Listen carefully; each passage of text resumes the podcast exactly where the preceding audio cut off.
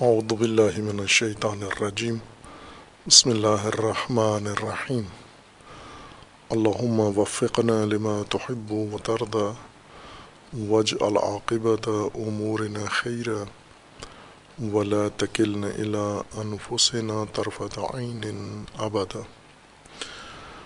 رب ادخلنی مدخل صدق واخرجنی مخرج صدق۔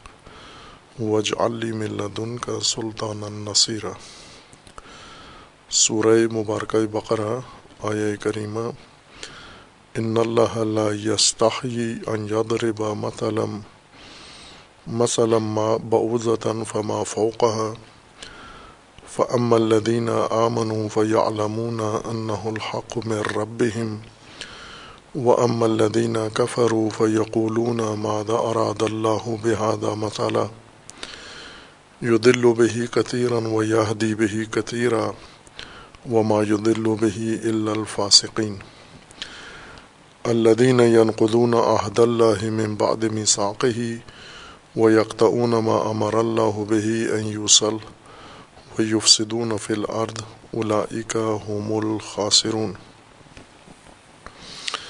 اللہ تبارک و تعالی نے انسان کی ہدایت کے لیے قرآن کریم میں جو اسلوب اختیار کیا ہے، ہدایت کو انسان تک پہنچانے کے لیے، اس کی آسانی کے لیے، سہولت کے لیے، قابل فہم بنانے کے لیے یا دوسرے لفظوں میں، اللہ تبارک و تعالیٰ نے جیسے قرآن کریم میں فرمایا ہے کہ ہم نے قرآن لوگوں کے لیے ہدایت قرار دیا ہے اور پھر فرمایا کہ ہم نے اسے آسان قرار دیا ہے، قابل فہم قرار دیا ہے۔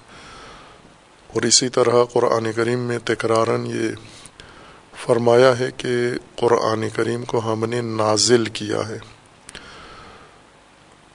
نازل کا معنی بھی یہی بنتا ہے کہ ہم نے اسے لوگوں کی سطح ذہنی تک پہنچا دیا ہے۔ اس علم الہی سے، عرفہ و اعلیٰ، اس کے مرتبے سے، اسے انسانی فہم اور انسانی ذہن کے مرتبے تک پہنچا دیا ہے۔ یہ نزول ہے قرآن کریم کا۔ اور ان سب حقائق کی تفسیر یہ ہے کہ آسانی کیسے پیدا ہوئی۔ ان قرآن انسانی علم الہی سے علم انسانی یا فہم انسانی کے قابل یا ان کی سطح پر کیسے بنایا، اس کا ایک عامل قرآن کا اسلوب ہے تمثیل کا، کہ تمثیل کے ذریعے سے یہ کام انجام پایا ہے۔ یہ تنزیل، یہ تیسیر اور آسانی و سہولت۔ چونکہ تمثیل سب سے آسان طریقہ ہے کسی بھی حقیقت کو سمجھنے کے لیے، وہ حقیقت مادی ہو یا معنوی ہو۔ اگر کسی انسان کے لیے ایک چیز اندیکھی ہے وہ اسے نہیں سمجھتا، مجہول ہے ہر پہلو سے اس کے لیے۔ تو آسان طریقہ اس طری، اس شے کو سمجھانے کا، اس حقیقت کو کہ انسان کی جانی پہچانی کسی شے کے ساتھ اس کی تشبیح کی جائے۔ یعنی جن چیزوں کو انسان پہچانتا ہے، جانتا ہے اور ان کی معرفت رکھتا ہے، اس بارے میں کوئی ابہام نہیں ہے اس کے ذہن میں۔ انہی چیزوں کو مثال قرار دیا جائے، مجہول، نامعلوم حقیقت کو سمجھنے کے لیے۔ چونکہ خود انسانوں کے درمیان رائج آسان طریقہ یہی ہے، جب بھی کسی کو کوئی بات دوسرا آدمی سمجھانا چاہتا ہے اور ایسی صورت میں آ جاتا ہے کہ جس چیز کو وہ سمجھانا چاہتا ہے، وہ دشوار ہے سمجھنا اس کے لیے۔ اور اس کے مشابہ کوئی چیز جسے یہ پہلے سے سمجھتا ہے، جانتا ہے، اس کے ساتھ اس کو ملا کر اور اس کے ساتھ اس کا موازنہ کر کے یا اس کے ساتھ تمثیل کر کے اسے پیش کیا جاتا ہے۔ انسانوں کے درمیان یہی رائج ہے، معمول ہے اور اسی وجہ سے ایک دوسرے کی مراد سہولت سے سمجھ جاتے ہیں۔ اگر یہ تمثیل ہم عام بول چال سے حذف کر دیں تو بہت کم لوگ دوسروں کی بات کو سمجھیں گے اور وہ حقائق جو انہیں بتائی دی بتائے جاتے ہیں وہ نہیں سمجھ پائیں گے۔ جیسے تعلیم کے دوران معلمین طلاب کو، شاگردوں کو جو کچھ سمجھاتے ہیں حقائق علمی، تو اس میں کثرت سے تمثیل سے استفادہ کرتے ہیں۔ اسی طرح اہل سخن، اہل ممبر اہل سیاست جن جن کو دوسروں کو کچھ بتانے کا موقع ملتا ہے، وہ سب اس عنصر تمثیل سے کثرت کے ساتھ استفادہ کرتے ہیں۔ اور چونکہ انسانوں کا معمول کا اسلوب ہی قرآن نے اختیار کیا ہے اور وہی زبان اختیار کی ہے، لہذا تمثیل کو اہمیت دے کر بیان کیا ہے۔ لیکن چونکہ یہ عام لوگوں میں رائج چیز ہے اور اللہ کا کلام عام انسانوں کا کلام نہیں ہے، بلکہ خاص انسان کا بھی نہیں ہے۔ سرے سے انسان اور بشر کا کلام نہیں ہے، فقط اللہ تبارک و تعالیٰ کا کلام ہے۔ اس لیے ذہنیتیں، نفسیات یہ ہیں کہ اللہ کے کلام کی کوئی چیز عام انسانوں کے کلام سے ملتی جلتی نہ ہو۔ جس طرح سے کہ رسول کے بارے میں، انبیاء کے بارے میں بھی عام لوگوں کا توہم یہی تھا۔ اور اس کو انہوں نے ایک اعتراض بنا کر، اشکال بنا کر پیش کیا ہوا تھا کہ یہ ہستیاں، شخصیات جو نبوت کا دعویٰ کرتے ہیں، یہ تو ہمارے جیسے ہیں۔ بشر ان مثلنا ہماری طرح کھاتے، پیتے ہیں، خرید کرتے ہیں، فروخت کرتے ہیں، بازاروں میں آنا جانا ہے۔ بالکل جس طرح دوسرے عام لوگ جو ان کے معمولات ہیں، ان کے بھی وہی ہیں۔ بس یہ کیسے نبی ہو سکتے ہیں؟ یہ اس توہم پر موقوف ہے کہ ان کے ذہن میں یہ تھا کہ نبی چونکہ اللہ کی طرف سے ہیں، لہٰذا عام انسانوں کی زندگی کی کوئی چیز ان کے اندر نہیں ہونی چاہیے۔ اول تو انہیں کھانا پینا نہیں چاہیے، اگر کھاتے پیتے بھی ہیں تو یہ ان کے کھانے مثلا اللہ کی طرف سے غیب سے، بہشت سے آنے چاہیے۔ آج بھی لوگوں کے ذہنوں میں یہ توہم موجود ہے جو قرآن سے دور ہیں، جو علم سے دور ہیں۔ اور خود اپنے ذہنوں سے انبیاء کے اور آئمہ کے نقش ذہنوں میں بناتے ہیں۔ وہ ان چیزوں کو ابھی بھی عیب سمجھتے ہیں کہ معمولی لوگوں جیسی کوئی چیز اگر ان کے اندر ہو تو اس کو قبول نہیں کرتے، انکار کر دیتے ہیں۔ موجودہ جو جہالت ہے، جاہلیت ہے، اس کے اندر ان کی نبوت و امامت کا انکار نہیں کرتے۔ ان کے عام لوگوں جیسے معمولات کا انکار کر دیتے ہیں اور انہیں ماورائے بشر لحاظ کرتے ہیں۔ لہٰذا نہ کھانا، پینا، دوسرے بشری تمام امور نفی کر دیتے ہیں۔ قدیم جاہلیت میں نبوت کی نفی کر دیتے تھے۔ چونکہ یہ چیزیں تو مسلم تھیں۔ معمول لوگوں کے ساتھ، معمولی لوگوں کے ساتھ ان کے مشترکات مسلمات میں سے تھے، وہ تو قابل انکار نہیں تھے۔ یہ موجودہ جاہلیت نے انکار کر دیا ہے۔ اس جاہلیت میں وہ چیزیں مسلم تھیں، نبوت کا انکار کر دیتے تھے۔ یہ نبوت و امامت کو اقرار کرتے ہیں مانتے ہیں، اس مشابہت کو اور مماثلت کو نفی کر دیتے ہیں۔ اور اس کی قرآن نے خصوصیت کے ساتھ وضاحت بھی کی ہے، اس کو بیان بھی کیا ہے کہ عام لوگوں کے ساتھ بعض معمول کے امور میں مماثلت و مشابہت یہ نبوت کے منافی نہیں ہے نبوت ایک علیحدہ خصوصیت ہے جو اللہ تبارک و تعالیٰ کی طرف سے انہیں عنایت ہوئی ہے۔ اس سے ان کے عام لوگوں والے اعمال یا معمولات کی نفی نہیں ہوتی، نہ یہ اعمال اس اللہ کے ساتھ، رابطے اور عالم غیب کے ساتھ ارتباط کی نفی کرتے ہیں۔ اسی طرح کلام الہی میں بھی ان کو یہ اشکال اعتراض تھا کہ اس میں عام لوگوں کی بات چیت کی طرح کیوں باتیں ہیں، مثالیں کیوں ہیں؟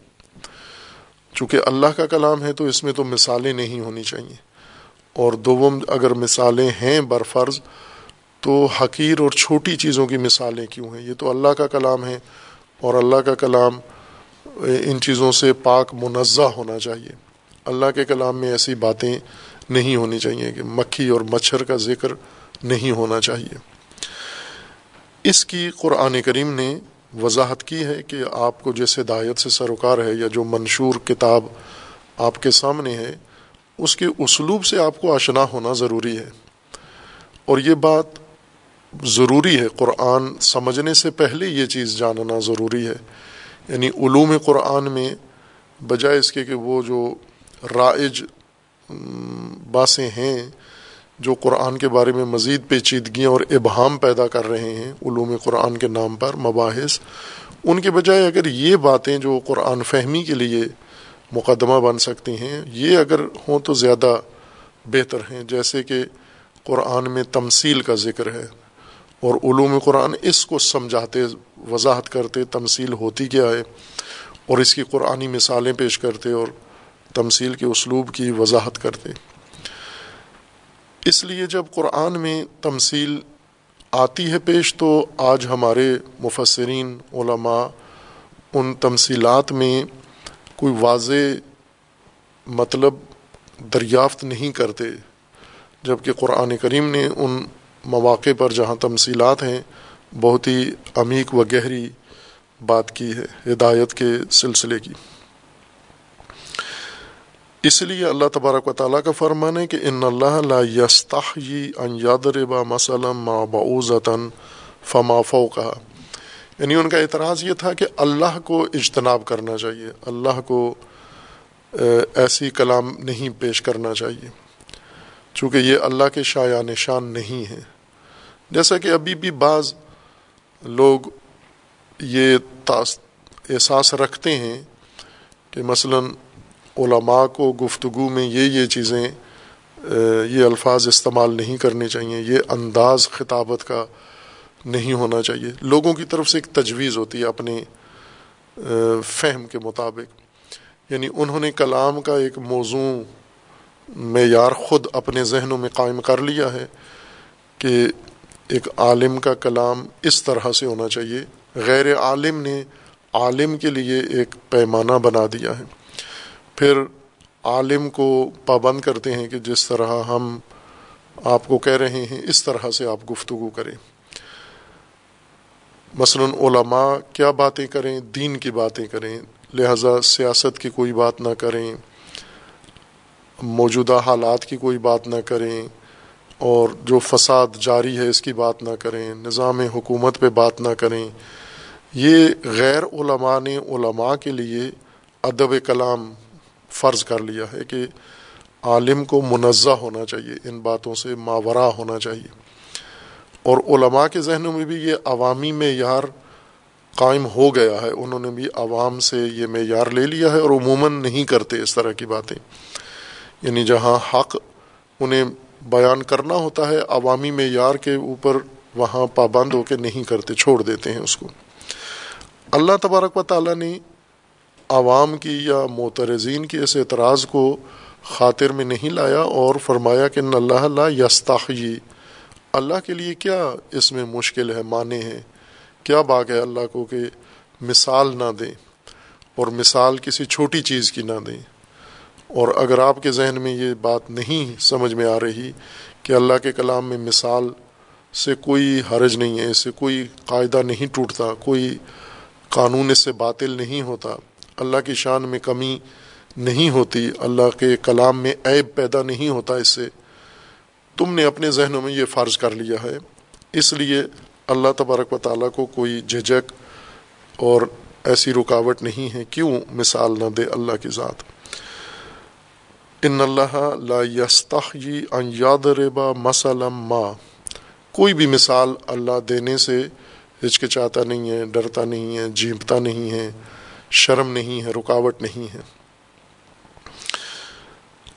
اس کو قرآن کریم نے جس تعبیر سے استعمال کیا یاد ربا مثلا مثال کو ضرب کے ساتھ بیان کیا ہے۔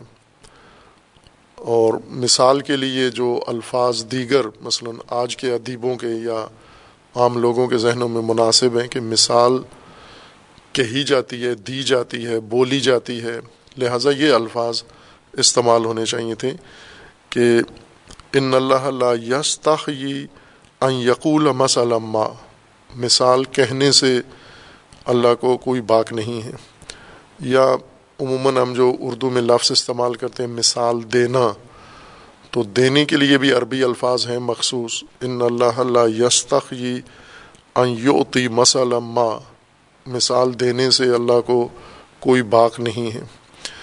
لیکن یہ تعبیریں نہیں استعمال ہوئیں۔ قرآن میں جہاں بھی مثال کی بات آئی ہے، وہاں پر ساتھ ضرب کا لفظ استعمال ہوا ہے۔ اور اسی قرآنی ترکیب کی وجہ سے مثال کے ساتھ یہ ضرب جڑ کے ایک واحد ترکیب بن گئی ہے، ضرب المسل اور اردو میں خصوصاً فارسی میں بھی اس کو فقط مثال نہیں کہا جاتا یا مسل نہیں کہا جاتا، ضرب المسل کہا جاتا ہے۔ معنی اس کا ہوتا ہے مثال دینا۔ لیکن اس معنی میں یہ دقت نہیں ہوتی کہ جو قرآن نے اصطلاح چنی ہے ضرب المسل لفظ ضرب استعمال کیا ہے۔ اور ضرب کا وہ، ضرب وہ لفظ ہے جو مانوس ہے۔ کم از کم طلاب کے لیے، علماء کے لیے سب سے مانوس عربی لفظ یہی ہے۔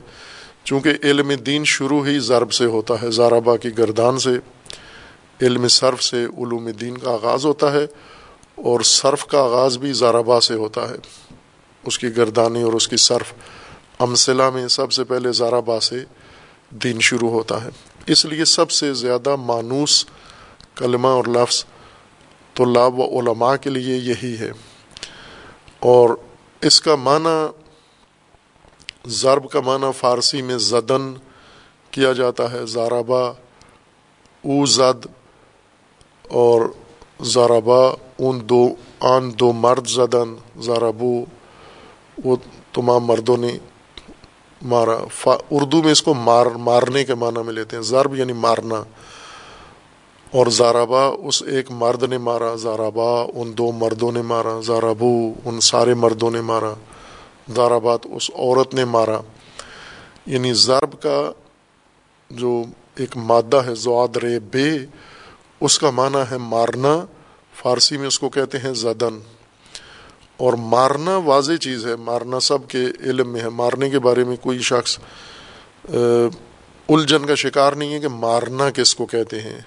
ہر آدمی چھوٹا، بڑا، بچہ، بوڑھا، پڑھا لکھا، ان پڑھ، سب مارنے کا معنی سمجھتے ہیں۔ مارنا کسے کہتے ہیں؟ یعنی جسمانی طور پر کسی شخص کو، مثلاً ہم اگر شخص کی مثال دیں مارنا، تو اس کو ہاتھ سے تھپڑ مارنا، ڈنڈا مارنا، پتھر مارنا، کوڑا مارنا، جوتا مارنا یعنی سزا کے وقت جو تشدد کی ضرب چوٹ لگائی جاتی ہے، اس کو مارنا کہتے ہیں۔ جس میں شدت ہو اور جس میں تکلیف ہو، جس میں درد ہو یا توہین ہو یا تحقیر ہو اس کو ضرب کہتے ہیں، مارنا کہتے ہیں اس کو۔ وہ مارنا بھی ایک واضح لفظ ہے۔ اور اس ضرب کا مطلب ہم ہمیشہ مارنا کرتے ہیں۔ اور یہی معنی جو ہمارے ذہنوں میں راسخ ہے، عوام کے ذہنوں میں بھی ضرب کا مطلب واضح ہے۔ یعنی عوام میں سے بھی کوئی ایسا شخص نہیں ہے جو اردو، فارسی، پنجابی یا ملحقہ زبانیں اردو سے قریب زبانیں یا فارسی سے قریب زبانیں جانتا ہو اور ضرب سے آشنا نہ ہو مارنے سے آشنا نہ ہو ضرب سے۔ جس زبان میں بھی یہ لفظ ہو، اس کا معنی ترجمہ زدن یا مارنا ہی کرتے ہیں۔ ترجم، قرآن کے ترجموں میں بھی یہی ہے۔ لیکن قرآن کریم نے یہ لفظ استعمال کیا ہے، تقریباً کوئی اٹھاون ساٹھ کے قریب مرتبہ یہ لفظ ضرب اور اس کے مشتقات قرآن کریم میں استعمال ہوئے ہیں۔ چند موارد میں ہم کہہ سکتے ہیں کہ چار یا تین یا چار آیات ایسی ہیں جن میں زارابا یا ضرب کا معنی مارنا کیا جا سکتا ہے۔ مارنے سے یہ مراد جو ہم سمجھتے ہیں، چوٹ مارنا، تکلیف دہ چوٹ لگانا کسی کو۔ جو ہر روز ہو رہا ہوتا ہے پیٹنا، جس کا دوسرے لفظوں میں ہم دوسرا لفظ جو استعمال کرتے ہیں، ہندی لفظ پیٹنا ہے، مارنا یعنی پیٹنا۔ خوب، یہ پیٹ کے معنی میں اگر ہم دیکھیں تو تین یا چار آیات ہیں جن میں احتمال ہے، قطعی نہیں ہے ان میں بھی، احتمال ہے کہ ضرب کا مطلب پیٹنا ہی ہو۔ اس کے علاوہ باقی جتنی آیات ہیں، ان میں کسی جگہ بھی ضرب کا مطلب پیٹنا نہیں ہے، مارنا نہیں ہے۔ ضرب کا مطلب اگر پیٹنا کریں تو آیت کا معنی ہی نہیں بنتا، غلط ہو جاتا ہے معنی۔ اور کرتے بھی نہیں ہیں، مترجمین نے بھی ضرب کا مطلب پیٹنا نہیں کیا ہے۔ سب سے زیادہ قرآن کریم نے ضرب کا لفظ مثل کے ساتھ ہی ملا کر کیا ہے کہ تقریباً تیس کے قریب موارد ہیں، مواقع ہیں جہاں پر ان مجموعی مواقع میں سے ساٹھ کے قریب آیات میں سے تیس آیات ایسی ہیں یا تیس سے کم، جن میں ضرب کو مثال کے ساتھ ہی جوڑ کر ترکیبی معنی بیان کیا۔ ضرب المسل ذرابا مثلاً یادرب و مثلاً یادرب الامثال، اس طرح کی ترکیبات یعنی ضرب کے جس سیغے کے ساتھ بھی لفظ ضرب، مادہ ضرب استعمال ہوا ہے، آگے مثل یا امثال کے ساتھ اس کو جوڑ کر بیان کیا گیا ہے۔ اور ان میں کسی جگہ بھی معنی پیٹنا نہیں ہوتا۔ مثلا جو ہمارے ذہنوں میں ضرب کا مطلب ہے پیٹنا، اس آیا میں محل لباس، آیا میں اس کا مطلب یوں بنتا ہے، ان اللہ لا یستخی ان یادربا مسئلہ ما۔ اللہ کو شرم یا جھجک نہیں ہے، کوئی رکاوٹ نہیں ہے۔ کہ مثال پیٹے مچھر کی، مثال پیٹے کسی چیز کی بھی، اور خصوصاً مچھر کی یا مچھر سے بڑھ کر کسی چیز کی مثال پیٹے، یہ کسی مترجم نے یہ معنی نہیں کیا۔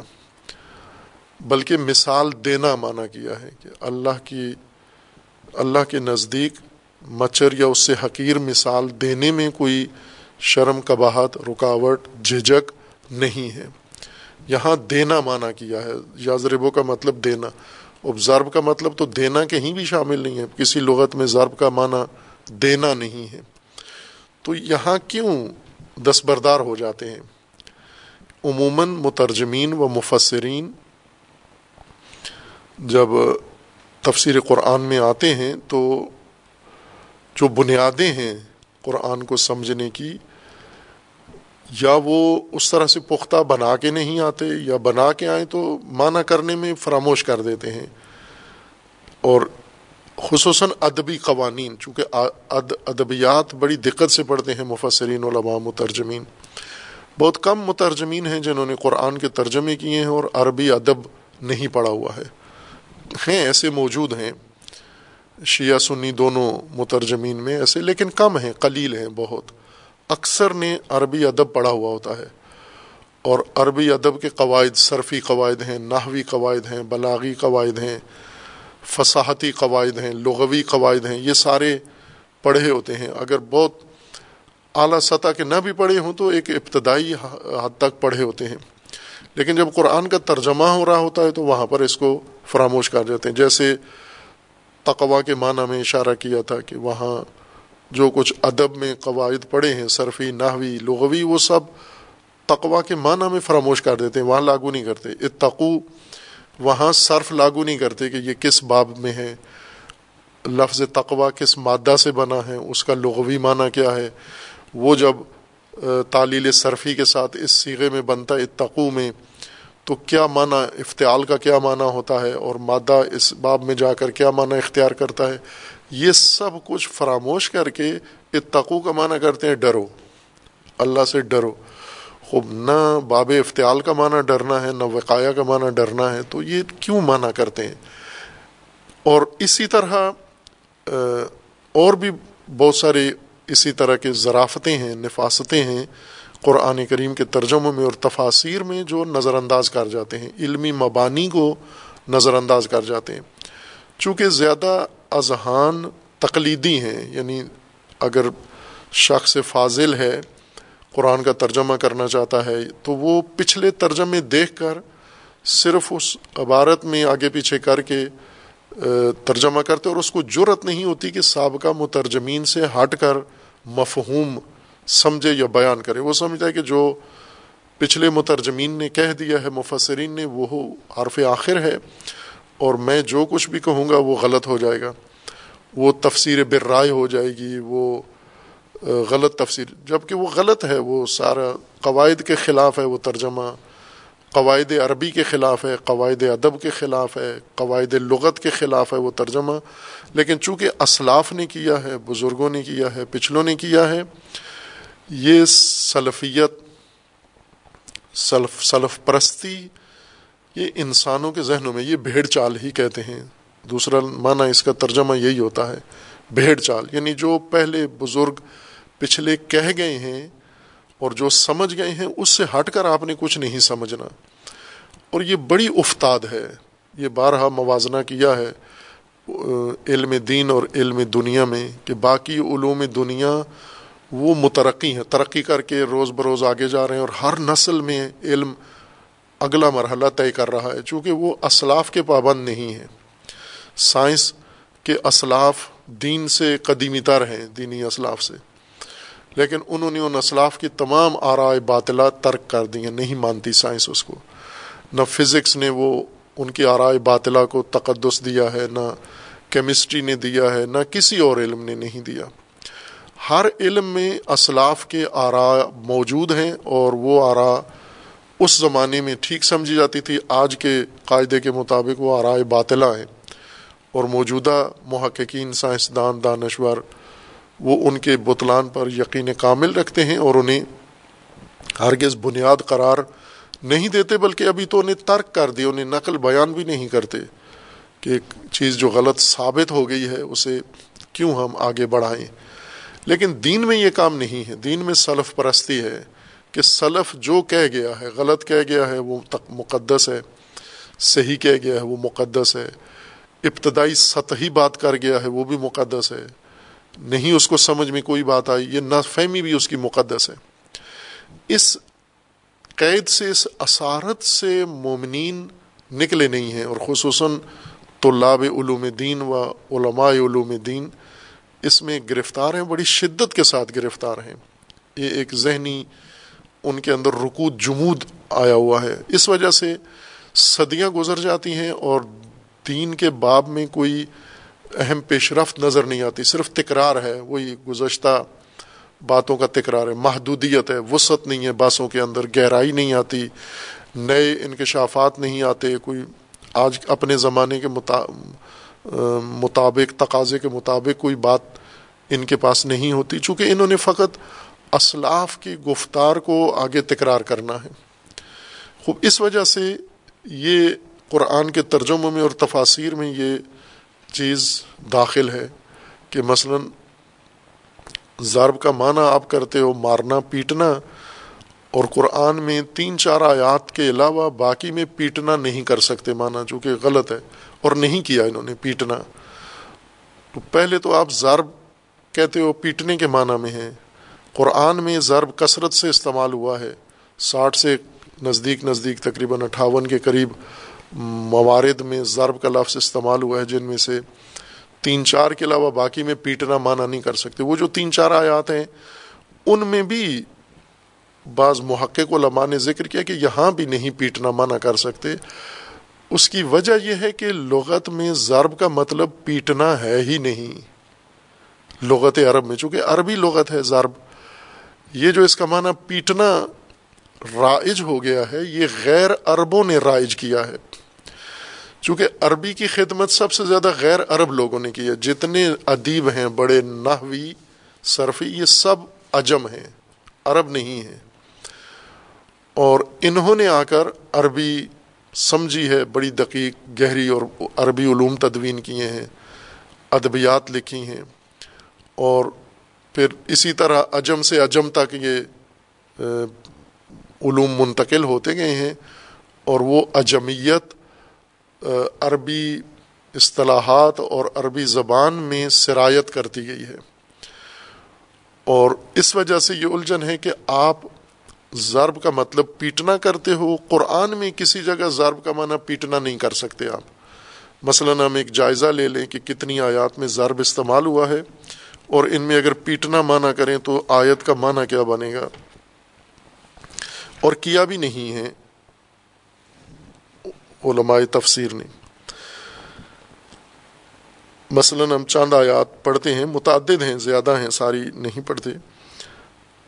آیا محل لباس میں لفظ استعمال ہوا ہے۔ اس کے علاوہ، سورہ مبارکہ ابراہیم میں ہے۔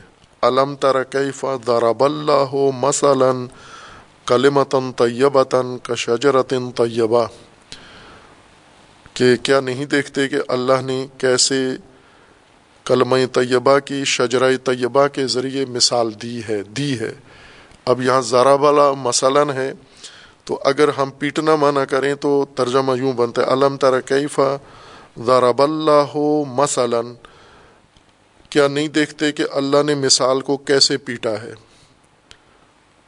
مثال پیٹی تو نہیں، اللہ نے دی ہے مثال۔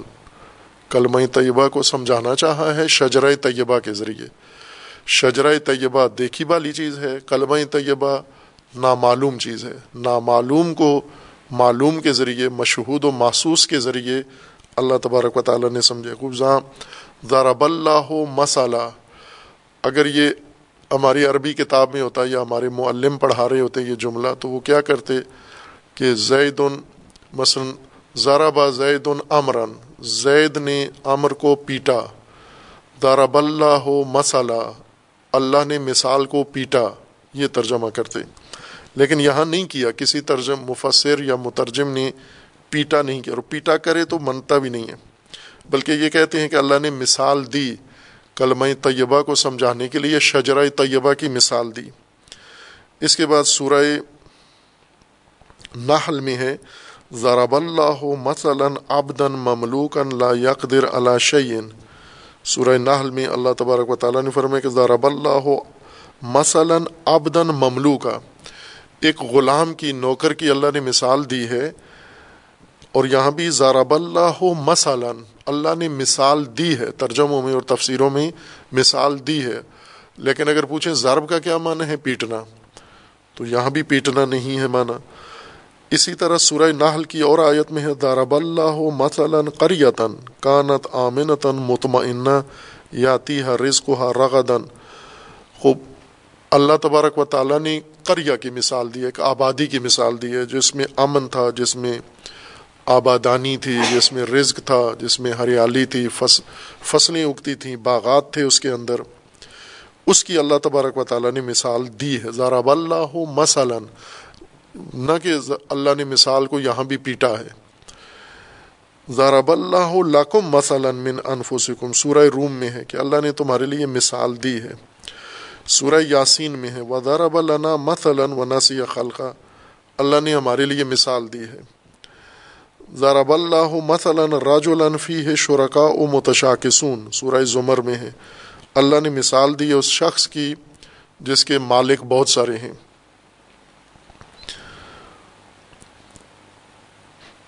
اسی طرح سورہ زخرف میں ہے، فَإِذَا بَشَرَ أَحَدُهُمْ بِمَا ضُرِبَ لِلرَّحْمَنِ مَثَلًا، ظَلَّ وَجْهُ مُسْوَدًّا۔ اور سورہ تحریم میں ہے، ضرب اللہ مثلا للذین کفروا امرات نوح و امرات لوت ضرب اللہ مثلا للذین کفروا۔ کافروں کے لیے اللہ نے مثال دی ہے، زوجہ نوح اور زوجہ لوت کی، دو نبیوں کی، بیویوں کی مثال اللہ نے کافروں کو دی ہے۔ یہ نہیں کہا کہ یہاں پیٹا ہے، مثال کو اللہ نے پیٹا ہے کافروں کے لیے بھی اور ان کے لیے۔ وَضَرَبَ اللَّهُ مَثَلًا لِلَّذِينَ آمَنُوا امْرَأَةَ فِرْعَوْنَ۔ مومنوں کے لیے مثال فرعون کی بیوی کی دی ہے، کافروں کے لیے مثال نبیوں کی بیوی کی دی ہے۔ یعنی نبیوں کی بیویاں کافروں کے لیے مثال بن گئیں اور فرعون کافر کی بیوی مومنوں کے لیے مثال بن گئی۔ یا مثال دی ہے۔ اسی طرح سورہ راد میں ہے کدال کا یدرب اللہ الحق والباطل۔ اس طرح اللہ مثال دیتا ہے حق اور باطل کی یعنی بیان کرتا ہے حق اور باطل کو۔ یہاں یہ نہیں ہے کدال کا یدرب اللہ الحق والباطل یعنی اس طرح اللہ حق اور باطل کو پیٹتا ہے۔ یہ ترجمہ کسی نے نہیں کیا۔ اگر کرے بھی تو غلط ترجمہ ہے۔ کدال کا یضرب اللہ الامثال، اس طرح اللہ نے امثال دی ہیں، یضرب اللہ الامثال للناس۔ اور اس طرح الا آخر ہم ان آیات میں اگر غور کریں تو کسی کا معنی بھی پیٹنا نہیں ہے۔ سوائے چاند ایک آیات کے کہ ان میں باس ہے کہ جیسے ایک ہے وہ ناشزہ خواتین جو عورت کی، جو حق زوجیت پورا نہیں کرتی، شوہر کے حقوق پورے نہیں کرتی، ان کے بارے میں کہ انہیں پہلے سمجھاؤ، پھر اس کے بعد انہیں پابند کر دو، علیحدہ کر دو ان کو، اور پھر اس کے بعد ہے ودربو ہننا یہاں ضرب کا مطلب پیٹنا کیا ہے مترجمین نے، لیکن بعضوں نے کہا ہے کہ یہاں بھی نہیں بنتا، یہاں بھی ودربو ہننا کا مطلب پیٹنا نہیں ہے کہ ڈنڈا لے کے انہیں مارنا شروع کر دو۔ اسی طرح چاند آیات دو تین اور بھی ہیں جن کے اندر احتمال ہے یا کیا گیا ہے ترجمہ پیٹنے کا۔ لیکن بعض دیگر علماء نے، مفسرین نے یہ بتایا ہے کہ یہاں بھی نہیں بنتا، پیٹنا مانا نہیں بنتا کہ ان آیات میں جا کر ہم باس کریں گے۔ یا جنگ کے اندر چند جگہ ہے، ضرب الرقاب ہے جیسے،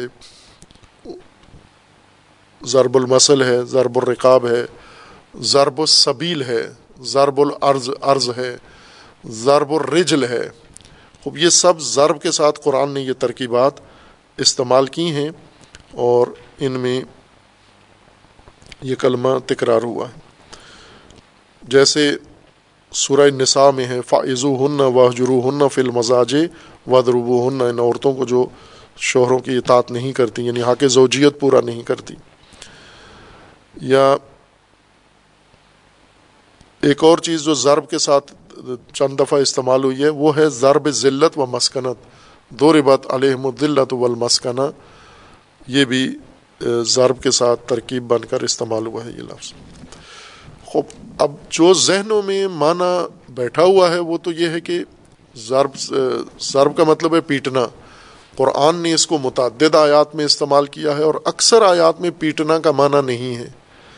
نہ اللہ تعالیٰ نے اس کو پیٹنے کے معنی میں استعمال کیا ہے اور نہ ہی کسی نے اس کو تفسیر کیا، نہ سمجھا ہے پیٹنے کے معنی میں۔ اور ادھر سے ہمارے ذہن میں مسلم ہے کہ ضرب کا مطلب ہی پیٹنا ہوتا ہے۔ زارب، مضروب، زاربا، فلاں۔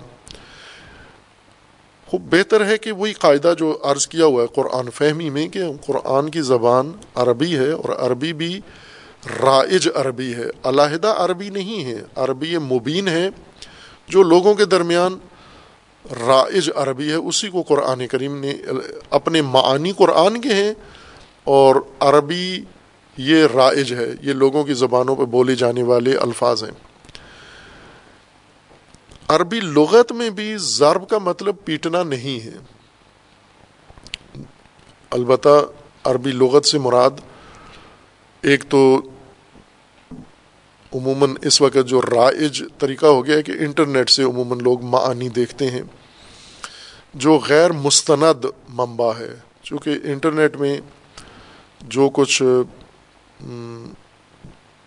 جستجو جہاں پر الفاظ کی یا معنی کے مطالب کی کی جاتی ہے، جیسے مختلف جستجو کے انجن بنے ہوئے ہیں، اسٹیشن ہیں جستجو کے، گوگل یا اس طرح کے، ان کے اندر مطلب کون ڈالتا ہے؟ سب جو بیٹھے ہوئے ہیں، جن کے پاس یہ کنیکشن ہے، وہ سب اس میں اپنی بات ڈال دیتے ہیں۔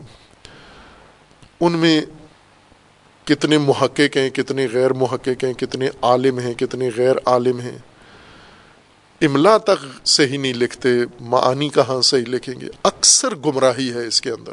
جہالت اور گمراہی ہے یعنی یہ ایک بڑا ظلم ہوا ہے جو آداب، انسانیت کی تباہی کے لیے کہ جو ہلا کے ہاتھ میں ایک ایسا وسیلہ آ گیا ہے جو ہلا کو زبان بند رکھنے کا کہا گیا تھا کہ آپ اپنی زبان ہمیشہ بند رکھو۔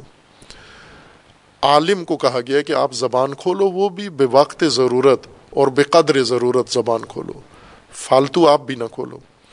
لیکن اس سہولت نے، ٹیکنالوجی نے جاہلوں کو علماء سے زیادہ میدان دے دیا ہے اور انہوں نے ان موضوعات کے اندر جو جہالت ڈال دی ہے، وہی دوسرے اس کو ممبا کے طور پر استفادہ کرتے ہیں اور عموماً غلط ہوتے ہیں۔ کوئی مطلب حوالہ وہاں سے نہ لیں، کوئی چیز لغت وہاں سے نہ لیں۔ البتہ اگر انٹرنیٹ پر کوئی مستند کتاب ہے اور اس کے مستند ہونے کا وسوخ ہے، تو وہ پھر انٹرنیٹ کی تحقیق نہیں ہے، وہ اس کتاب کا مطلب ہے، وہ لے سکتے ہیں آپ۔ کہ ایسے بھی بہت سارے منابع ہیں جو مستند کتابیں ہیں جو ڈال دی گئی ہیں الیکٹرانک شکل میں اس کو ڈیجیٹل شکل میں اس کو بنا کے ڈال دیا گیا۔ وہ ٹھیک ہے۔ لیکن آپ کو جو جستجو کر کے گوگل یا اس طرح کے جستجوگر جو آپ کو معنی تلاش کر کے دیتے ہیں، وہ ضروری تو نہیں کہ مستند سے لے کے دے رہے ہوں۔ وہ تو کسی نے بھی ڈالا ہے، جس نے بھی ڈالا ہے، وہ نکال کے آپ کے سامنے رکھ دیتا ہے اور آپ آنکھیں بند کر کے اسے لے لیتے ہو، وہ گمراہی ہے۔ یعنی یہ تو منبع نہیں ہے۔ اصل منبع وہ کتابیں ہیں۔ خواہ وہ کاغذی شکل میں ہوں، مطبوعاتی شکل میں ہوں، یا وہ الیکٹرانک شکل میں کتابیں ہوں۔ اصل منبع کتابیں ہیں، لغت کی مستند کتابیں ہیں۔ دوسرا جو غلط رجوع کیا جاتا ہے، لغت کی وہ کتابیں جو استعمالات ذکر کرتی ہیں، لغت کی کتابیں۔ ڈکشنریاں جو معانی ذکر نہیں کرتے، استعمالات ذکر کرتے ہیں کہ یہ لفظ لوگ استعمال کرتے ہیں، کہاں کہاں استعمال کرتے ہیں لوگ، کس کس معنی میں؟ اور ایک ایک لفظ کے کئی دسیوں، بیسیوں معانی ذکر کر دیتے ہیں کہ ان سارے موارد میں یہ لفظ استعمال ہوتا ہے۔ یہ بھی مستند کتابیں نہیں ہیں۔ ان ان کتابوں، ان لغت کی طرف رجوع کر کے ہم قرآن کے معنی جستجو نہیں کر سکتے۔ عربی لغت خصوصاً قرآن کے بارے میں جو لغت کی وضاحت کی کتابیں ہیں۔ ایک تو عربی میں ہیں، مستند لغات کی کتابیں ہیں۔ اور جنہوں نے لغت بیان کی ہے یعنی الفاظ کے اصلی معنی ذکر کیے ہیں۔ نہ استعمالی معنی اصلی معنی ذکر کیے ہیں۔ اور دوسرا وہ کتابیں جو قرآنی لغت کی تصریح کرتی ہیں۔ وہ مستند منبع ہیں۔ لیکن یوں نہیں کہ جو انہوں نے کہہ دیا ہے، وہ واہ منزل ہے۔ ان علماء کی تحقیق ہے، ان کی جستجو ہے، ان کی زحمت ہے، اس کو بھی انسان تدبر کے ساتھ، غور کے ساتھ، فکر کے ساتھ ان سے مطلب لے سکتا ہے۔ نہ کہ آنکھیں بند کر کے جو انہوں نے کہا ہے۔ لیکن ہمارے پاس کوئی اور منبع نہیں ہے لغت شناسی کا۔ انہی کتابوں کے ذریعے سے ہم تلاش کر سکتے ہیں۔ ان جو لغت کی اصلی کتابیں ہیں، ان میں سے بھی کسی نے ضرب کا مطلب پیٹنا نہیں لکھا ہے۔ ضرب کے معنی لکھے ہیں انہوں نے اور قرآن آیات کا حوالہ بھی دیا ہے، لیکن پیٹنا کسی جگہ پر بھی نہیں ہے کہ ضرب کا مطلب ہوتا ہے پیٹنا۔ پیٹنے کے لیے الگ لفظ ہے، قرآن میں بھی استعمال ہوا ہے اور لغت عرب میں بھی موجود ہے، وہ ہے ترق ترقا تو رے قاف دو نقطے والا۔ ترق تارق تارق کہتے ہیں پیٹنا، دروازے پہ دستک دینے والا، پیٹنے والا۔ ترک کسی چیز کو کسی شے کے ذریعے پیٹنا، مارنا، مثلا اتھوڑا لے کر کسی چیز کو کوٹنا، مارنا، پیٹنا پتھر پہ مارنا، اینٹ پہ مارنا، بلاک پہ مارنا، یا ڈنڈا لے کے کسی انسان کو مارنا، یہ ترک کہلاتا ہے، نہ کہ ضرب۔ ضرب پیٹنے کے معنی میں استعمال نہیں ہوا۔ اور اس کے جو مترادفات ہیں یعنی معادلات ہیں، متقابل لفظ ہیں، اردو میں مارنا، وہ بھی پیٹنے کے معنی میں استعمال ہوتا ہے، لیکن کبھی پیٹنے کے علاوہ بھی استعمال ہوتا ہے۔ اور خصوصاً فارسی میں اس کا جو متبادل ہے زدن، وہ بھی ہمیشہ پیٹنے کے معنی میں نہیں ہوتا استعمال، بلکہ پیٹنے سے زیادہ دوسرے معنی میں استعمال ہوتا ہے۔ جیسے قرآن کریم نے ضرب المسل کا ہے، مثال دینا۔ تو فارسی میں جب اس قسم کی گفتگو کی جاتی ہے، مشابہ جملہ بنایا جاتا ہے، تو مثال زدن اس کو کہتے ہیں۔ زدن، ضرب المسل ضرب اللہ مثلاً خداون مثال زد۔ یعنی ضرب کا مطلب زد کیا انہوں نے۔ لیکن اب اردو میں ہم مارنا کہتے ہیں، تو یہ نہیں کہتے کہ اللہ نے مثال ماری۔ اللہ نے مثال دی، فارسی والے زد ہی مانا کرتے ہیں۔ زد کا مطلب ضرب کی طرح اردو دانوں کے لیے، زد کا مطلب مارنا ہی ہوتا ہے۔ جیسے بات کرنا، ہم جس کو اردو میں کہتے ہیں بات کرنا، فارسی میں کہتے ہیں حرف زدن، حرف زد۔ بات کی اس نے۔ حرف زدی، کسی سے بات کی ہے آپ نے؟ حرف زدم، حرف زد یعنی بات کی ہے ہم نے اس کو۔ یہ نہیں کہتے بات ماری ہے، اس کا ترجمہ مارنا نہیں کیا جاتا۔ مثال زاد، حرف زاد، یا اس طرح کی کثرت سے فارسی کے اندر لفظ زد بھی استعمال ہوتا ہے، ضرب کی طرح جیسے عربی میں استعمال ہوتا ہے۔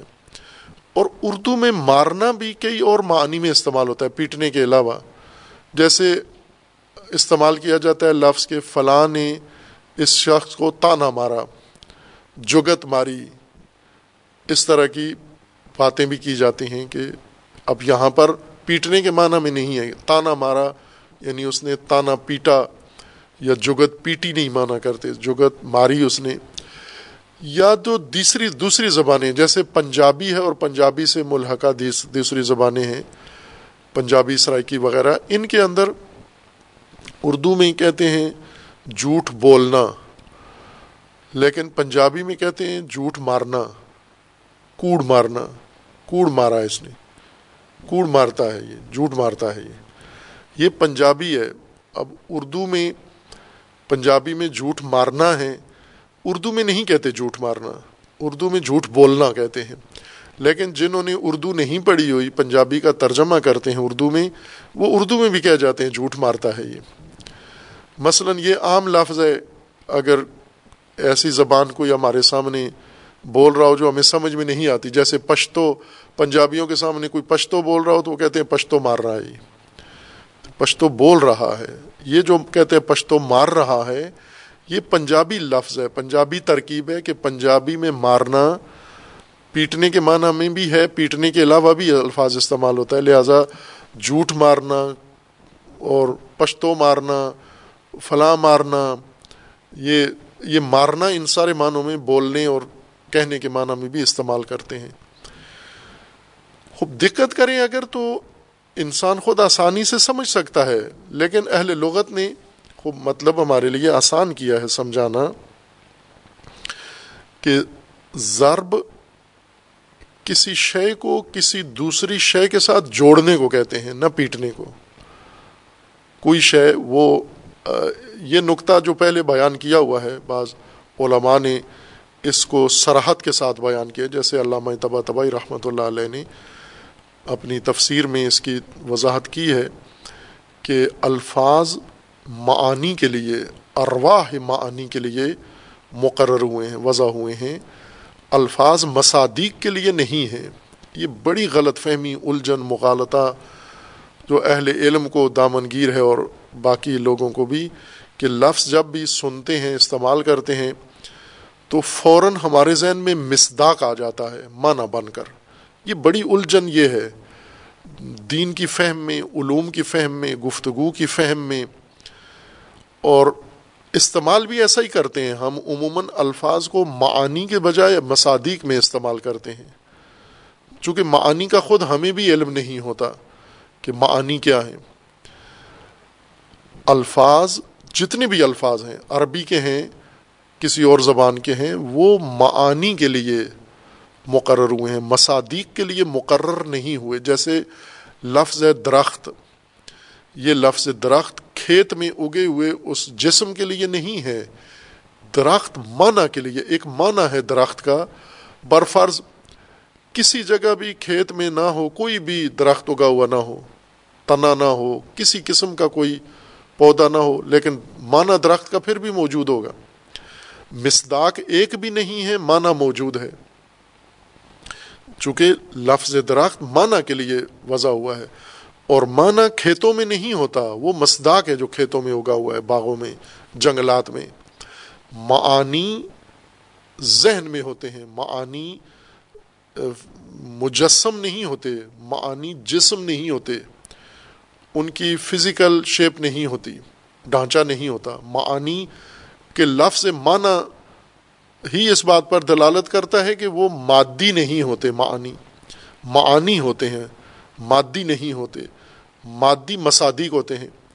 اور معانی جب الفاظ کے لیے مقرر ہوئے ہیں، الفاظ معانی کے لیے مقرر ہوئے ہیں، تو مصادیق میں پھر کوئی قید نہیں ہوتی مصادیق مادی بھی ہو سکتے ہیں۔ غیر مادی بھی ہو سکتے ہیں مانوی بھی ہو سکتے ہیں۔ ہر طرح کے مصادیق اس معنی کے نیچے آ سکتے ہیں۔ جیسے لفظ انسان، یہ لفظ انسان، الف نون، سین، الف نون، یہ ایک معنی کے لیے مقرر ہوا ہے۔ نہ وہ جو باہر روڈ پہ گھوم رہا ہے، دکان پہ بیٹھا ہوا فرد ہے، اس کے لیے نہیں یہ لفظ مقرر ہوا، یہ معنی کے لیے ہے۔ لہٰذا مسادیق اس کے گناگون ہیں، مختلف مسادیق ہیں۔ اچھے لوگ ہیں، وہ بھی انسان ہیں، برے ہیں، وہ بھی انسان ہیں۔ کالے ہیں، وہ بھی انسان ہیں۔ گورے ہیں، وہ بھی انسان ہیں۔ چھوٹے ہیں، وہ بھی انسان ہیں۔ بڑے ہیں، وہ بھی انسان ہیں۔ ہر طرح کا مسداق اس معنی کے نیچے آ سکتا ہے، چونکہ معنی کے اندر عمومیت ہوتی ہے۔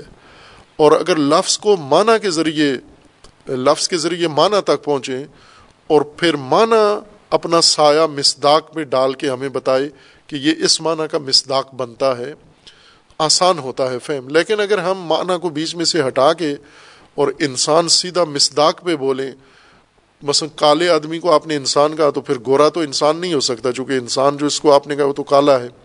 یا اگر کالے، گورے کو آپ نے انسان کہا تو کالا انسان نہیں ہونا چاہیے۔ یہ انسان ان خصوصیات والا انسان ہے جو دوسرا ہے جس میں یہ خصوصیات نہیں ہیں۔ پھر وہ انسان نہیں ہوگا۔ چونکہ اف، مصادیق ایک دوسرے کی خصوصیات نہیں رکھتے اپنے اندر، لیکن تمام مصادیق معانی کی خصوصیات اپنے اندر رکھتے ہیں۔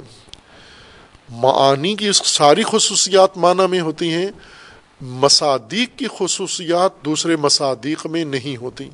اس لیے الفاظ جب معانی کے لیے مقرر ہوتے ہیں تو ان میں کوئی قید شرط نہیں ہوتی، وہ ہر مصداق جو معنی کے تحت آ سکتا ہے، اس پر یہ لفظ اطلاق ہو سکتا ہے۔ یہ اب ضرب میں جو ہمارے ذہن میں معنی بیٹھا ہوا ہے معنی بن کر، وہ پیٹنا یہ معنی نہیں ہے، یہ مسداق ہے۔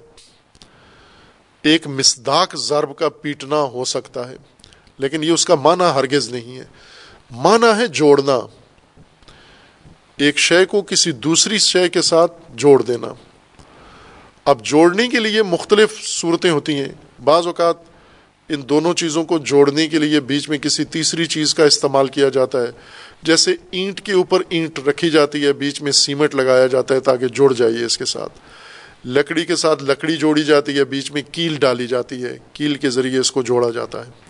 یہ مصادیق، مادی مصادیق ہیں اور ہم صبح و شام یہ کام کرتے ہیں۔ مثلا کپڑا جب سی رہے ہوتے ہیں، وہ کپڑا پہلے تھان لے کر متصل کپڑا لے کر کاٹ کے اس کے ٹکڑے بنا لیتے ہیں، پھر اس کو درزی سیتا ہے اس کے جوڑتا ہے، اس کو آپس میں دھاگے کے ذریعے سی دیتا ہے۔ بعض اوقات جوڑنا اس کیفیت سے ہوتا ہے، مادی مسادی کا۔ بعض اوقات جوڑنا اس طرح سے نہیں ہوتا، بلکہ بعض اوقات جوڑنا یہ کہ ایک شے کو دوسری شے کے ساتھ رکھ دیں یا ایک شے کو دوسری شے کے اوپر رکھ دیں آپ، تو یہ ان کے اندر یہ جوڑ، یہ ملاپ پیدا ہو جاتا ہے۔ جہاں پر بھی یہ مانا آئے یعنی دو چیزیں الگ الگ ہیں، ان کو ایک کو اٹھا کر دوسری کے ساتھ جوڑا جائے، نہ کہ دونوں کو اٹھا کے، ایک کو اٹھا کے دوسری کے ساتھ جوڑا جائے۔ جوڑنے کے لیے کوئی بیچ میں ہیلا کیا جائے، سلائی کی جائے، کوئی سیمنٹ لگایا جائے، کوئی اور چسپان کرنے والی چیز استعمال کی جائے، یا نہ صرف اس چیز کو اٹھا کر اس شے کے ساتھ رکھ دیں یا اس کے اوپر رکھ دیں۔ ایک شے کو دوسری سے جوڑنے کے لیے اس کے ساتھ رکھنا یہ ضرب کہلاتا ہے یہ۔ اور پھر اس کے آگے مسداقی خصوصیات فراوان ہیں کہ ہر جگہ جہاں ایک شے دوسری شے سے جڑتی ہے، وہ مختلف چیزیں ہو سکتی ہیں۔ ممکن ہے یہ مٹی کی چیز ہو، ممکن ہے یہ لکڑی کی چیز ہو، ممکن ہے یہ مصنوعی صنعت کی چیز بنائی ہوئی ہو، ممکن ہے کوئی اور چیز انسان نے اختیار کی ہوئی ہو۔ یا انسان خود جیسے انسان اپنا پاؤں رکھتا ہے زمین پر، اس کو ہم اردو میں کہتے ہیں کہ انسان چل رہا ہے، یہ چلنا ہے۔ چلنا کہتے ہیں اس کو۔ فارسی میں کہتے ہیں قدم زدن زدن مارنے کے معنی میں ہے۔ قدم زدن۔ اب اس کا ترجمہ ہم یہ نہیں کہہ سکتے کہ زمین پہ قدم پیٹ رہا ہے یا قدم مار رہا ہے۔ اردو میں نہیں کہتے قدم مارنا۔ فارسی میں کہتے ہیں قدم زدن یعنی چلنا۔ عربی میں بھی یہی کہتے ہیں، ضرب العرض. ضرب العرض یعنی زمین پہ چلنا، ایک انسان، بیٹھا ہوا انسان اٹھ کے چلنا شروع کر دے، اس کو کہتے ہیں ضرب العرض ہے یہ۔ یا اسی طرح اگر کوئی انسان ہے وہ جو راہ خدا میں نکل پڑے، تو ضرب السبیل ہے یعنی اللہ کی راہ میں چل پڑا ہے یہ اٹھ کے۔ ایک انسان ہے، دوسرا راستہ ہے۔ یہ انسان اگر راستے کے اوپر آ جائے، اس کو ضرب کہتے ہیں۔ کمرے میں بیٹھا ہوا انسان اٹھ کے راستے کے اوپر آ جائے تو یہ ضرب کر اس نے ضرب کیا یعنی اضراب کیا، یا کسی نے اٹھایا، اس کو اٹھا کے راستے میں ڈال دیا، تو یہ ضرب کیا اس نے۔ اسی طرح متعدد جو قرآن کریم نے معانی موارد استعمال کیے ہیں کہ یہاں پر یہ ضرب ہے۔ اسی معنی میں مسل کو بھی استعمال کیا ہے۔ مثال میں دو چیزیں ہیں۔ ایک چیز کو دوسری چیز کے لیے رکھا جاتا ہے۔ وہ معنی جو مقصود ہے، سمجھنا مجہول ہے، نامعلوم ہے، ہمیں نہیں معلوم، اسے ہم سمجھنا چاہتے ہیں۔ مثال ہمارے سامنے، ہمارے ہاتھ میں ہے اور ہماری سمجھی ہوئی چیز ہے۔ اس سمجھی ہوئی چیز کو اٹھا کے اس چیز کے اوپر رکھ دیں جسے آپ سمجھنا چاہتے ہیں۔ اس کو بھی ضرب کہتے ہیں۔ یہ مثال مارنا نہیں ہوگا، مثال دینا ہوگا۔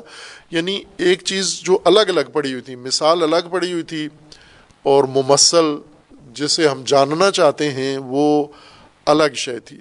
ان میں تعلق کوئی بھی نہیں تھا۔ لیکن جب آپ باقاعدہ گفتگو کے اندر اس مثال کو یہاں سے اٹھاتے ہیں، مخاطب کے ذہن سے مدد لیتے ہوئے یعنی پہلے مثال کو اٹھاتے ہیں، اس کے ذہن میں لے جاتے ہیں۔ پھر اس کے ذہن کو رہنمائی کرتے ہیں کہ یہ مثال اٹھائے اور اس مجہول معنی کے اوپر جا کے رکھ دے، اس کے ساتھ جا کے رکھ دے۔ جب یہ مثال اس مجہول معنی کے ساتھ جاتی ہے، تو یہ مثال اس معنی کو بھی انسان کے لیے واضح کر دیتی ہے۔ تو ضرب کا مطلب ہوتا ہے ایک شے کو دوسری شے سے جوڑنا، ایک شے کو دوسری شے کے اوپر رکھنا۔ اب یہ رکھنا ممکن ہے، یہ چوٹ کی صورت میں ہو شدت کے ساتھ ہو، ممکن ہے آرام سے ہو، ممکن ہے یہ دو مادی چیزیں ہوں، ممکن ہے دو مانوی چیزیں ہوں، ممکن ہے ایک مادی اور ایک مانوی چیز ہو۔ جیسے ایک معنی ہے، غیر مادی چیز ہے، اسے ہم مادی چیز اٹھا کے اس مانوی چیز کے ساتھ رکھتے ہیں ذہن میں، تاکہ یہ مثال بن جائے اس کے ذریعے سے ہم اس کو سمجھ جائیں۔ اس کو عرب، عربی کہتے ہیں ضرب زارابا یعنی اس چیز کو اس نے دوسری چیز کے ساتھ رکھ دیا ہے۔ اس چیز کو دوسری چیز کے ساتھ جا کے جوڑ دیا ہے، اس چیز کو اس دوسری چیز کے ساتھ مربوط کر دیا ہے، اس طرح سے کہ اب یہ اس کی پہچان بن گئی ہے۔ یا یہ اس کے ساتھ جوڑ کر ایک نئی کیفیت ایجاد کر رہی ہے۔ جیسے مثلا کمرے میں بیٹھا ہوا انسان اس کو اٹھا کر راستے پہ ڈال دینا، یا گاڑی جو کھڑی ہوئی ہے، پارکنگ میں کھڑی ہوئی ہے، اس کو نکال کے سڑک پہ لے آنا یہ گاڑی کا سڑک پہ لے آنا یہ ضرب العرض ہے۔ یعنی ایک چیز جو سڑک پہ نہیں تھی، یہ اٹھا کر آپ نے سڑک پہ رکھ دی ہے۔ رکھ دینے سے مراد یہ نا کہ سڑک پہ کھڑی رہے۔ سڑک پہ رکھنے سے مراد یعنی چلے گی۔ گاڑی کا سڑک پہ چلنا، یہ اس کا ایک شے کا دوسری شے کے اندر آنا یا ایک شے کا دوسری شے کے اوپر آنا یا ایک شے کا دوسری شے کے ساتھ ملنا ہے۔ یہ ضرب کا اصل معنی ہے۔ اب خصوصیت الگ ہے، آپ جن چیزوں کو آپس میں ملاتے ہیں، یہ مختلف چیزیں ہو سکتی ہیں۔ لیکن اگر کسی جگہ آپ نے پیٹنا ہے کسی کو، یا حکم دے رہے ہیں پیٹنے کا، تو آپ فقط زارابا نہیں کہیں گے، بلکہ ساتھ کوئی کرینہ ایسا لگائیں گے۔ مثلا آپ نے کوڑا یا تلوار کسی کو مروانی ہے کہ یہ چیز اس گردن کے ساتھ چلی جائے، یہ کوڑا اس کی پیٹھ پہ چلا جائے، یہ ڈنڈا اس کے سر میں چلا جائے، تو وہاں کرینہ لگانا ہوگا کہ یہاں پر اگر اس شخص نے جسے آپ کہتے ہیں کہ اس کی ضرب کرو، ضرب رکاب کرو، اس کی گردن مار دو۔ وہ ضرب و رکاب سے اگر اس نے کوئی چیز اٹھائی، اٹھا کے اس کی مثلاً ہار اس نے اٹھایا، اس کی گردن میں پہنا دیا، تو یہ ضرب کا لغوی معنی پورا ہو گیا ہے۔ چونکہ آپ نے کہا تھا کہ اس کی گردن میں ضرب کرو خوب ضرب کر دیا، ایک چیز اٹھا کے دوسری چیز کے ساتھ لٹکا دی ہم نے۔ اس لیے یہاں کرینہ لگانا پڑے گا کہ یہ ضرب، یہ چیز جو دوسری چیز پر استعمال کرنی ہے، وہ تلوار ہے یا یہ چیز جو اٹھا کے دوسری جگہ پر ہے۔ لہٰذا جہاں پر بھی روایات میں یا عربی قواعد میں آتا ہے کہ آپ اس کو، کوڑے ماریں تو ساتھ کہا جاتا ہے فدربو جلدا یعنی کوڑا مارو اس کو، کوڑا ساتھ کہا جاتا ہے۔ فقط ضرب نہیں مانا ہوتا گردن اتارنے کا، وہ کوڑا کرینہ بنتا ہے کہ یہاں پر یہ چیز جو دوسری چیز کے لیے استعمال ہونے والی ہے، وہ تلوار ہے، یا وہ تیر ہے، یا وہ گولی ہے، یا وہ پتھر ہے۔ مثلا ابھی، جو رجم کے لیے جیسے شیطان کو کنکریاں مارتے ہیں تو وہاں ضرب نہیں کہا جاتا۔ ضرب ال، ضرب الشیطان نہیں ہے، حج کے مناسب میں سے ایک رجم الشیطان ہے۔ کنکری مارنا رجم ہے، نہ کہ ضرب ہے۔ ضرب اگر ایک کنکری اٹھا کے دوسری جگہ رکھ دیا آپ نے تو ضرب کا مطلب پورا ہو گیا ہے۔ ایک شے کو دوسری شے کے ساتھ رکھ دینا۔ البتہ یہ جو ایک شے دوسری شے کے ساتھ رکھنی ہوتی ہے، یہ کسی قاعدے کے مطابق ہوتا ہے۔ نہ کہ کسی چیز کو کسی چیز میں رکھ دیں تو یہ ضرب ہے۔ وہ قاعدہ ہے اس کا کہ یہ چیز اس چیز کے ساتھ جا کر اپنا اثر بھی دکھائے۔ اس جیسے گاڑی راستے پہ جائے گی تو چلے گی یعنی راستہ گاڑی کو فراہم کرتا ہے سہولت چلنے کے لیے اور گاڑی راستہ طے کرتی ہے۔ اس لیے یہ ضرب اور ضرب العرض کہلائے گی یہ چیز۔ یا انسان جب راستے پہ چلتا ہے، قدم اٹھاتا ہے تو یہ ضرب العرض کہلائے گا۔ ورنہ دو اجنبی چیزیں جو کسی قاعدے میں ایک دوسرے سے ترکیب نہیں بنا رہی، ان کو ایک دوسرے کے ساتھ جوڑ دینے سے اس کو ضرب نہیں کہتے۔ مثلا ریت کے ساتھ ریت رکھ دیں آپ، تو یہ ضرب الرمل نہیں ہے۔ پتھر کے ساتھ پتھر رکھ دیں آپ۔ یہ ضرب نہیں کہلائے گی یہ چیز۔ چونکہ پہلی چیز دوسری چیز کے اوپر واقع ہو کے اس نے اس کے ساتھ کیا کچھ نہیں ہے۔ جس طرح راغب اسوانی رحمۃ اللہ علیہ نے ضرب کا معنی کیا ہے ایقا الشی اللہ شعی ایک شے کو دوسری شے کے اوپر قرار دینا۔ اس طرح سے قرار دینا کہ یہ جو شے واقع ہوئی ہے اس موقع پر، جس کے اوپر یہ واقع ہوئی ہے، اس پر اپنا اثر کر سکے یا وہ اس کو یہ سہولت دے جو اثر یہ وہاں اس کے اوپر جا کے انجام دینا چاہیے، یہ ڈال سکے اثر۔ ورنہ ایسے ہی ایک چیز دوسری شے کے ساتھ ملا دیں آپ، یہ ایقا نہیں کہلاتی۔ ایقا، وقوع۔ اس وقت ہے کہ جب یہ چیز کسی دوسری شے کے ساتھ وہ متوقع اثر بھی دکھائے اس کا، جو قاعدے کے مطابق یا ضابطے کے مطابق اس کے اندر لحاظ کیا گیا ہے۔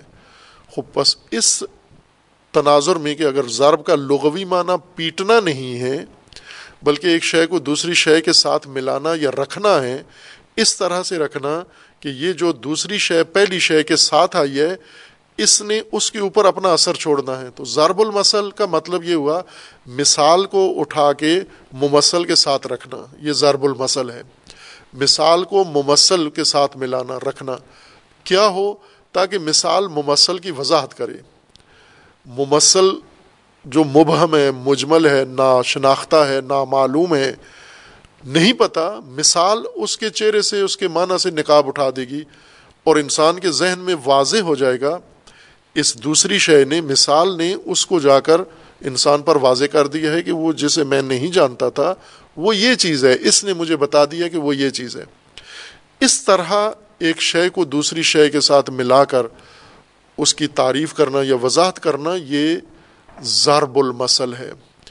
اگر ضرب نہ بھی کہیں تو بھی معنی اس کا واضح ہے، روشن ہے، لیکن تاکید کے ساتھ ضرب کہا گیا ہے کہ مسل میں ضرب ضروری ہے۔ ضرب یعنی یہ الحاق، یہ جوڑ آپس میں ان کا اور ایقا یعنی اس کو اٹھا کر اس کے اوپر رکھنا، اس کو اٹھا کے اس کے ساتھ رکھنا، اس طرح سے رکھنا کہ یہ اس کی تعریف کرنے والی بن جائے، یہ اس کو سمجھنے میں معاون بن جائے، یہ اس کے لیے مددگار بن جائے۔ اس طرح ایک شے کو دوسری شے سے رکھنا یا مثال کو ممثل کے ساتھ رکھنا، یہ ضرب المسل کہلاتا ہے۔ لہذا ضرب کا مطلب جو ہم نے لغت میں پڑھا ہوا ہے، پیٹنا وہ قرآن میں نہیں کر سکتے آپ۔ اب جن آیات میں کیا گیا ہے، بعض محققین نے، مفسرین نے سارے مفسر محقق نہیں ہیں۔ محقق بہت قلیل ہوتے ہیں۔ یعنی اگر ہم سو تفسیریں دیکھیں تو شاید ایک محقق ہو ان میں سے۔ باقی مقلد ہیں سارے۔ یعنی دوسرے کو دیکھا دیکھی انہوں نے تفسیر کی ہے۔ اور آج تو آسان طریقہ ہے کہ کسی کا ترجمہ اٹھا کے جلد اپنی لگا لیں۔ عبارت بدلے بغیر تو بھی آپ کا مترجم ہے۔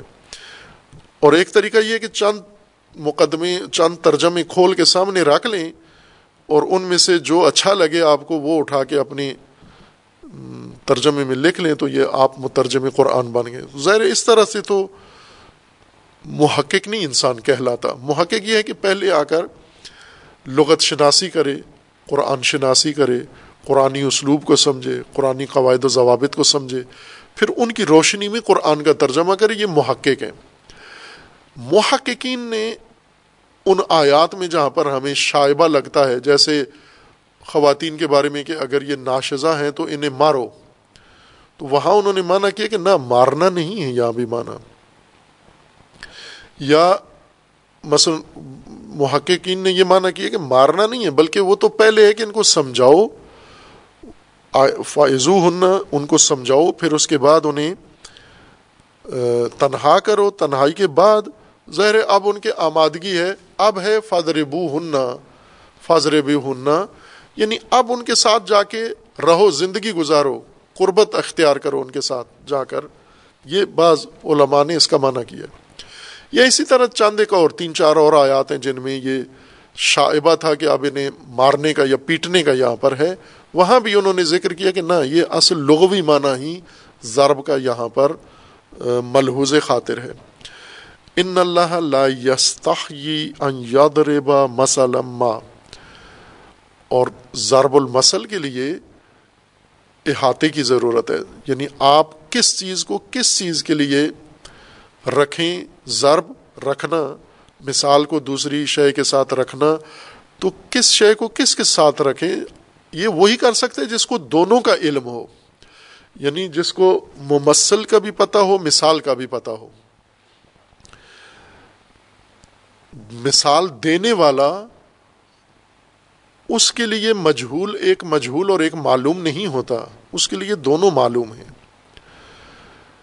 وہ جس طرح مثال کو سمجھتا ہے، اسی طرح ممثل کو بھی سمجھتا ہے۔ ممثل جس کے لیے مثال دی جا رہی ہے، اس کے لیے وہ بھی واضح ہے۔ دوسرے شخص کے لیے، سامعین کے لیے، مخاطبین کے لیے، مومنین کے لیے مثال دی جاتی ہے۔ ان کے لیے ایک چیز واضح ہے، ایک غیر واضح۔ ایک چیز ان کے لیے مجمل و مبہم ہے، دوسری چیز ان کے لیے روشن ہے۔ تو جو ان کے ذہنوں، ان کے ذہنوں کے مطابق جو روشن چیز ہے، اسے اٹھا کے اور ان کے ذہنوں میں جو مجہول ہے، اس کے ساتھ رکھیں تاکہ ان کے ذہنوں میں اس روشن سے وہ مجہول بھی روشن ہو جائے ان کے لیے۔ تمثیل یہ ہے۔ نہ یہ کہ مثال دینے والا اسے بھی نہیں معلوم کہ ممثل کیا ہے۔ اسے بھی صرف مثال کا علم ہے، ممثل کا علم نہیں ہے، اور وہ اس کو اٹھا کے اس کے ساتھ رکھتا ہے تاکہ یہ روشن ہو جائے۔ اس کی مثال یوں ہے کہ ہم یوں سمجھے کہ جیسے لائٹ چلی جاتی ہے، دن کو روشنی ہوتی ہے، رات ہو جاتی ہے اندھیرا، بجلی بھی نہ ہو اگر، تو عام طور پر آپ نے دیکھا آج کل کا موجودہ مثال پرانے زمانے میں شمع جلاتے تھے، لالٹین جلاتے تھے اور جو کمرے، اندھیرے کمرے میں جا کر جو چیز دیکھنی ہوتی تھی، اس کے قریب کرتے تھے، یہ لالٹین یا یہ شمع دیکھ لیتے تھے۔ آج کل لوگوں کے موبائل میں یہ لائٹ آ گئی ہے، روشنی آ گئی ہے۔ تو وہ فوراً موبائل جیب سے نکال کے جس چیز کو دیکھنا ہو، کاغذ دیکھنا، اس کاغذ کے اوپر لائٹ لگاتے ہیں، جوتا دیکھنا، اس کے اوپر لگاتے ہیں، گاڑی میں کوئی چیز دیکھنی ہو، گھر میں کوئی چیز دیکھنی ہو۔ مثال کی یہ مثال جو قرآن دے رہا ہے یا ضرب المسل اس کی یہی مثال، اس کی بھی یہ مثال ہے۔ مثال کی مثال یہ ہے۔ یا مثال کے ذریعے مطلب سمجھنے کا جو نمونہ ہے وہ یہ ہے کہ ایک چیز اندھیرے میں ہے، ایک چیز روشنی میں ہے۔ ایک روشنی ہے، ایک خود روشنی ہے۔ اس روشنی کو شمع کو اٹھا کر آپ اس اندھیرے میں چپڑی ہوئی چیز کے ساتھ رکھتے ہیں، جو ہی یہ روشنی اس کے ساتھ جاتی ہے، اس کو آپ کے لیے واضح کر دیتی ہے۔ بے شک وہ کتنی ہی باریک چیز ہو، وہ ظریف چیز ہو، اس روشنی کی مدد سے آپ اس کو اندھیرے میں جا کر دیکھ لیتے ہیں۔ اسی طرح انسان کی دانش میں، علم میں، ذہن میں ظلمت ہے۔ بہت سارے حقائق ہمارے ذہن میں تاریکی میں ہے ہمارے ذہن میں تاریکی ہے۔ یہ مثال ہمارے ذہن میں روشنی آتی ہے، شمع ہے یہ۔ اور یہ وہ لائٹ ہے جو ہم جلا کر لے کے جاتے ہیں، اس تاریخ فضا میں اور وہاں پر موجود شے کے قریب اس کو کرتے ہیں، یہ اس کو واضح کر دیتی ہے ہمارے لیے۔ اس قریب کرنے کو، اس ایک شے کو دوسری شے کے قریب کرنے کو ضرب المسل کہتے ہیں اور اس کے قواعد ہیں۔ ضرب المسل کے قاعد ہیں کہ مسل ہم حتمن یقیناً روشن ہو، واضح ہو، نہ کہ مسل بھی مجہول ہو اور ممثل بھی مجہول ہو۔ اس صورت میں یہ ضرب المسل نہیں بن سکتی، بلکہ یہ دو مجہول ہیں، بلکہ تراکوں میں مجہولات ہے ایک مجہول کے اوپر دوسرا مجہول بڑھاتے جا رہے ہیں۔ مثال اس صورت میں بنتی ہے کہ ایک تاریخ ہو، ایک روشن ہو۔ وہ روشن چیز مثال بنے گی تاریخ چیز کے لیے۔ اس طرح سے رائج اسلوب کلام بھی یہی ہے، قرآن کا بھی یہی اسلوب ہے۔ اور اسی وجہ سے آسانی سے لوگ مثالوں سے مطالب اور مجھولات سمجھ جاتے ہیں۔ ان اللہ لا یستحیی ان یادربا مثلا ما۔ اللہ کو کوئی شرم جھجک آڑے نہیں ہے رکاوٹ نہیں ہے کہ کوئی بھی مثال دے اللہ کی ذات۔ مثلا ما کوئی بھی مثال دے۔ وہ جو کوئی بھی مثال ہے، اس میں یعنی ایک تو مثال دینے میں، کوئی بھی مثال دینے میں جھجک نہیں ہے۔ دوسرا یہ کہ وہ مثال ممکن ہے کسی حقیر چیز کی وہ بعضا کی ہو، فما فوقہ یا بعضا سے بھی آگے بڑھ کر اور زیادہ حقیر تر، اور زیادہ کسی حشرے کی مثال اللہ کی ذات دے۔ اس میں اللہ کو مثال دینے میں کوئی باک نہیں ہے۔ جب مثال میں یہ خصوصیت پائی جاتی ہے کہ متعلقہ معنی یہ مثال روشن کر سکتی ہے، تو مثال دینے والے کے لیے کوئی جھجک اس میں موجود نہیں ہے۔ اور یہ طریقہ رائج بعض مصنفین کا ہے جنہوں نے پورا پورا کلام ہی اپنا نظم و نثر میں اسی تمثیل کے ساتھ بیان کیا ہے۔ قدیم کتابیں ہیں کلیلہ و دمنا یعنی انسانوں کے ہاتھ کی لکھی ہوئی سب سے قدیم کتاب، جو اصل شاید سنسکرت میں تھی، پھر اسے ترجمہ عربی میں، فارسی میں، اردو میں بھی غالباً ہے۔ یہ تمثیل کی زبان ہے۔ اس میں جو حقائق ہیں، جو نصیحتیں ہیں، جو پند ہیں، وہ سارے تمثیل کی زبان میں، جانوروں کی بولی میں یا حیوانات کی بولی میں۔ اسی کی دیکھا دیکھی دیگر بزرگوں نے بھی یہ کام کیا۔ منطق و تیر میں شیخ فرید الدین اتار نے اس کو نظم میں منطق و تیر لکھی ہے۔ یعنی ساری تمثیلی زبان ہے۔ اور پھر سب سے بڑھ کر جس شخصیت نے تمثیل کو اوج پہ پہنچایا ہے اور تمثیل کی زبان سے وہ حقائق بیان کیے ہیں جو عام انسان کے ذہن میں خطور نہیں کر سکتے، وہ ملا رومی ہیں۔ انہوں نے اپنے کلام میں اور خصوصاً مصنوعی کے اندر صنعت تمثیل کو استعمال کیا ہے، جس وسعت کے ساتھ اتنا ہمیں تاریخ بشر میں کسی شخص میں، کسی اور زبان میں بھی نظر نہیں آتا، جتنا تمثیل کی حسن کو انہوں نے سمجھ کے اور حقائق بیان کیے ہیں۔